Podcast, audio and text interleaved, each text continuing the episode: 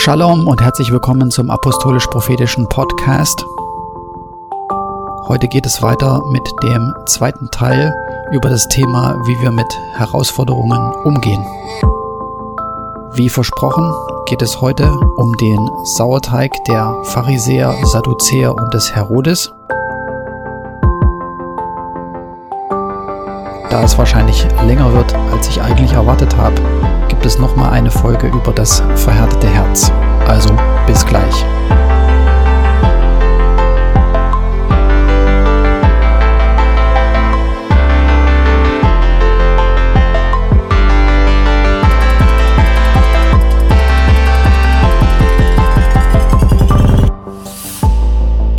In der letzten Ausgabe haben wir uns die Speisung der 5000 und die Speisung der 4000 angeguckt, gesehen, dass die Jünger irgendwie ein Problem hatten, das zu verstehen. Kurz danach passiert etwas Entscheidendes und äh, nämlich die Pharisäer und Sadduzäer begegnen ihm, begegnen Jesus und sie versuchten ihn und forderten ihn auf, ein Zeichen vom Himmel sehen zu lassen. Aber er antwortete und sprach, des Abends sprecht ihr, es wird ein schöner Tag werden, denn der Himmel ist rot, und des Morgens sprecht ihr, es wird heute ein Unwetter kommen, denn der Himmel ist rot und trübe. Über das Aussehen des Himmels könnt ihr urteilen, könnt ihr denn nicht auch über die Zeichen der Zeit urteilen? Ein böses und abtrünniges Geschlecht fordert ein Zeichen. Doch soll ihm kein Zeichen gegeben werden, es sei denn das Zeichen des Jona, und er ließ sie stehen und ging davon. So, und dann warnt er sie vor der Lehre der Pharisäer und Sadduzäer, und wenn wir beide Evangelien, also auch Markus mit hinzunehmen, ist da auch Herodes noch mit drin. Warum das ist auch ganz klar, weil es geht um dieses Fordern eines Zeichens. Ja, und als die Jünger ans andere Ufer gekommen waren, hatten sie vergessen, Brot mitzunehmen. Jesus aber sprach zu ihnen, seht zu und hütet euch vor dem Sauerteig der Pharisäer und Sadduzäer. Da dachten sie bei sich selbst und sprachen, das wird sein, dass wir kein Brot mitgenommen haben. Als das Jesus merkte, sprach er zu ihnen, ihr Kleingläubigen, was bekümmert ihr euch doch dass ihr kein Brot habt, versteht ihr noch nicht, denkt ihr noch nicht an die fünf Brote für die fünftausend und wie viel Körper voll ihr da aufgesammelt habt, auch nicht an die sieben Brote für die viertausend und wie viel Körper ihr da aufgesammelt habt. Wieso versteht ihr denn nicht, dass ich nicht vom Brot zu euch geredet habe? Hütet euch vielmehr vor dem Sauerteig der Pharisäer und Sadduzäer.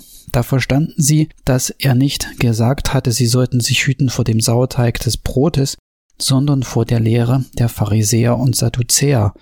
Und die Frage ist einfach, was hat das eine mit dem anderen zu tun? Ich meine, dass es sich da um die Lehre handelt, okay, das ist klar, aber was hat es damit zu tun mit der Ermahnung generell, dass sie es noch nicht verstanden hatten, dieses Wunder der Brotvermehrung.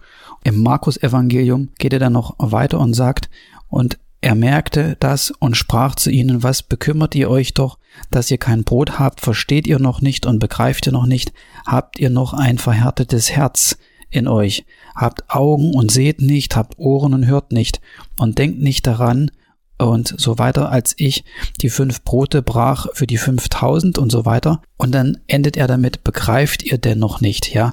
Also es geht darum, dass er ihnen das etwas verständlich machen wollte, äh, im Hinblick auf dieses Wunder und dass er dann diese Sache mit den Sauerteig erwähnt. Und der Punkt ist, was ist denn jetzt die Lehre der Pharisäer und Sadduzäer? Nur aus dem Zusammenhang ist es klar, es geht um diese Zeichenforderung. Und Herodes spielt insofern noch eine Rolle, weil er in diesem selben Geist, in diesem selben Spirit drin war.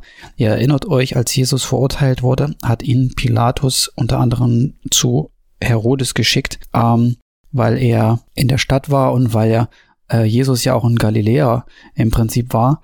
Und ähm, das erste, was er fordert, ist ein Zeichen von ihm. Ja, also er, er war so quasi das Unterhaltungsprogramm. Er war neugierig, er wollte schon immer mal was von Jesus hören. Er hat wahrscheinlich bloß vergessen, schon dass Jesus drei Jahre aktiv war und er sich auch hätte darum kümmern können, ihn hätte ihn auch von, schon vorher einladen können. Und das erste, was er von ihm fordert, ist ein Zeichen. Und Jesus macht absolut gar nichts. Und der Punkt an der ganzen Sache ist, ähm, der Geist, der da am Wirken ist, ist derselbe Geist, der hinter dem Teufel ist, hinter dem äh, dieser, dieser antichristliche Geist, der, der dem Messias widersteht, beziehungsweise Gott widersteht. Es ist dieselbe Fragestellung wie bei der Versuchung in der Wüste. Ja, wenn du der Sohn Gottes bist, dann mach doch das und das. Ja, dann mach aus den Steinen Brot. Dann kannst du dich runterstürzen und die Engel werden dich auffangen. Ja, es ist dieses Fordern. Es ist dieses Fordern eines Zeichen. Es ist das Versuchen. Es ist diese Arroganz und diese Anmaßung wenn du doch der bist, dann kannst du das machen. Der Punkt ist, ja, Gott kann das ja auch machen. Das ist nicht die Frage. Er kann ein Zeichen liefern. Jesus hätte sofort ein Zeichen tun können. Er hätte sich auch runterstürzen können. Ähm, da wäre gar nichts passiert. Er hätte auch die Steine zu Brot machen können. Und äh, die Nationen sind ihm sowieso gegeben. Ja, da braucht er den äh, Satan nicht anzubeten dazu, beziehungsweise wird ihm gegeben werden. Ähm, und hier sehen wir, was, was der Knackpunkt ist. Wenn du wenn du mal mit einem Atheisten geredet hast, ja, oder mit, mit einem Moslem über Jesus und über die ähm, Tatsache, dass Jesus Prophet ist, ja, und auch Messias ist, Sohn Gottes ist und auch Gott äh, manifestiert im Fleisch ist, dann wird es immer auf diese Frage hinauslaufen, wo sagt denn Jesus, dass das so ist? Wo sagt er das dann, das denn selber von sich? Und im, äh, wenn du mit einem Atheisten redest, dann ist dann, wo, wo ist denn Gott? Ja, und wenn es Gott wirklich geben würde, dann würde er dies und das und jenes tun. Und es läuft auf diesen Punkt hinaus, beweise mir doch auf, auf mein Fordern hin, quasi, dass es Gott gibt, so im, im Sinne von, wenn es so wäre, dann glaube ich daran. Und das ist gerade der Trugschluss. Ja, ich weiß nicht, ob du das schon mal gemacht hast, aber wenn du mal so eine Diskussion geführt hast, frag doch den Moslem mal oder den Atheisten. Interessanterweise kommt das halt aus demselben Rohr, obwohl die die zwei nicht verschiedener sein könnten, aber frag äh, ihm doch mal, wenn Jesus jetzt vor dir stehen würde, ja, und das bestätigt, was ich sage und was in der Schrift steht, und er zu dir sagen würde, ich bin Gott, würdest du dann niederfallen? Würdest du dann auf die Knie fallen? Würdest du dann auf dein Angesicht fallen und ihn anbeten? Und zu dem Atheisten kannst du sagen, wenn Gott jetzt vor dir stehen würde, ja, würdest du ihn dann anbeten? Würdest du ihm die Ehre geben? Und ähm, ich kann dir prophezeien, in 99,9 Prozent der Fälle wird dann ein direktes oder indirektes Nein erfolgen, weil das Problem hier ist nicht, Gott zu beweisen oder das Zeichen anzunehmen, äh, einen Beweis oder einen Beleg zu haben, sondern ähm, äh, es ist ein, ein Unterordnungsproblem, es ist ein, ein Autoritätsproblem. Und diese Lehre ist das, dies, dieses religiöse System, das ist die, ähm, die Pharisäer, Sadduzäer und auch Herodes, die gehören ja zu dem religiösen Establishment der damaligen Zeit. Und sie im Prinzip haben entschieden, wie Gott zu sein hat. Ja, äh, Religion hat entschieden und festgelegt, was Gott darf und was er nicht darf. Das ist das Grundproblem an der ganzen Sache. Und die Traditionen und Erfahrungen und Meinungen, Lehrmeinungen und so weiter und so fort und menschliche Ansichten über Gott wurden zu diesem Regelwerk, was über Gott steht und was über der Schrift steht. Und da kommt jetzt Jesus daher, bestätigt die Schrift und sie widerstehen ihm aber, weil er nicht in dieses Bild passt. Und ähm, letzten Endes erfüllt sich dann auch das Wort aus der Schrift, ja, Gott widersteht den Stolzen, den Demütigen, aber schenkt er Gnade. Gott muss dem widerstehen, weil es aus Stolz heraus auch geboren ist. Und weil es letzten Endes nur dazu führt, Gott herauszufordern, zu versuchen, zu widerstehen und ähm, sich nicht dem zu unterwerfen, was er eigentlich tut, ja.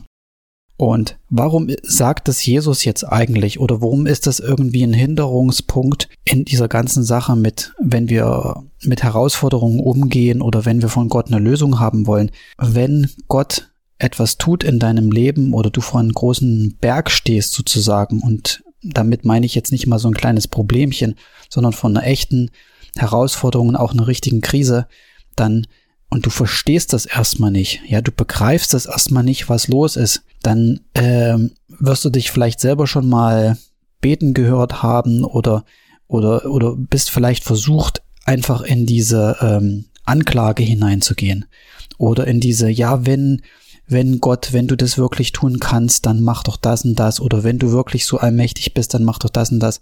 Und bei den Pharisäern ist natürlich extrem. Du bist kein Pharisäer, du bist kein Sadduzäer und das ist ja die, diese Haltung in, in reinst Form quasi. Hier wird uns das demonstriert. Aber ähm, Gott will nicht, dass wir in diese Haltung hineinkommen oder abdriften. Und gerade wenn es hart auf hart kommt, kann es sein, dass du Gott anklagst. Ja, und warum geschieht mir das jetzt? Und warum gerade ich? Und äh, du kannst doch das und das machen. Und mehr und mehr äh, kommt man in dieses Versuchen, in diese Anklage und in dieses Herausfordern. Und letzten Endes muss Gott dem widerstehen. Ja, und auch, weil du ja weißt, wie die Dinge laufen, ja, warum macht das jetzt Gott? Das passt nicht in dein religiöses Bild rein, was du von ihm hast. Das ist einfach eine, eine, eine große Herausforderung sozusagen, wo wir aufpassen müssen. Und das ist ein Grund, warum Jesus das sagt. Er warnt uns davor. Er warnt uns aus einmal dem Grund, dass wir das selber nicht tun dass wir selber nicht in diese Haltung hineinkommen, dass wir selber nicht in irgendeinen religiösen Glauben abdriften, der quasi zu so einem inneren Gesetz wird und so eine Schablone, die wir auf alles anlegen und wenn dann mal was passiert, was uns nicht in den Kram passt und irgendwie nicht ins Bild passt, dann fangen wir an, Gott anzuklagen oder fangen wir an, irgendwelche komischen Sachen von ihm zu fordern und wenn es wirklich dein Wille ist, dann mach doch das und das und all dieses ganze Zeug. Er, es ist einmal eine Warnung, ja, davor selber nicht so zu sein. Und das zweite ist, dass wenn uns diese Dinge begegnen, dass wir entsprechend reagieren können.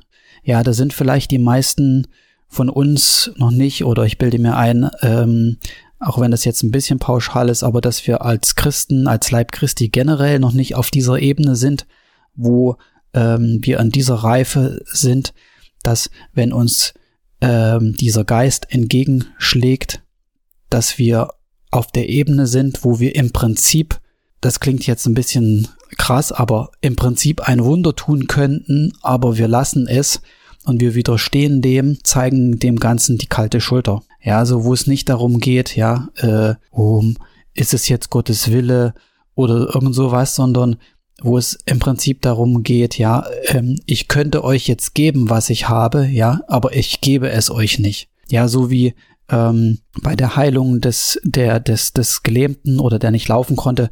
Und so äh, Gold und Silber haben wir nicht, aber was wir haben, das äh, geben wir dir. Ja, im Namen Jesus steh auf.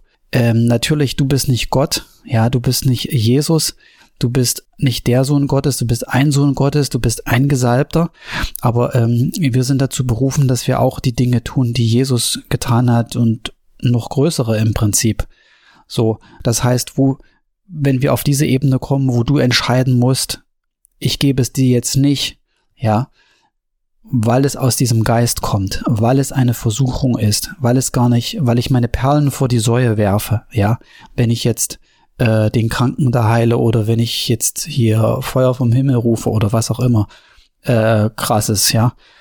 Ähm, es wäre vertan, weil dieser, dieser Geist ist direkt vom Feind sozusagen. Es ist die, dieselbe Haltung.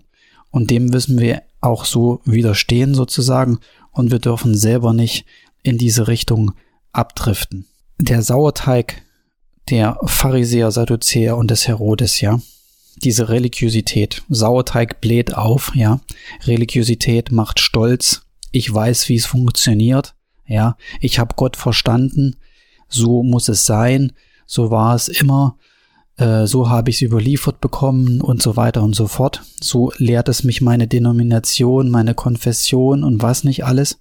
Und was da nicht ins Bild passt, wird dann eben entsprechend kritisch beäugt. Und das ist halt gefährlich. Und gerade wenn Gott uns dehnt und an Grenzen führt und mit Dingen konfrontiert, wo wir herausgefordert werden, dann müssen wir ins Wort gehen, beten, ihn suchen und in dieser ähm, Haltung bleiben, sich zu demütigen und ähm, einfach Gott zu fragen, was, was los ist. In diesem Sinne, seid gesegnet. Es gibt noch einen weiteren Teil über das verhärtete Herz und was das für eine Rolle spielt uns davon abzuhalten, mit Gott durchzubrechen und die Herausforderungen des Glaubens zu bewältigen. Bis dahin.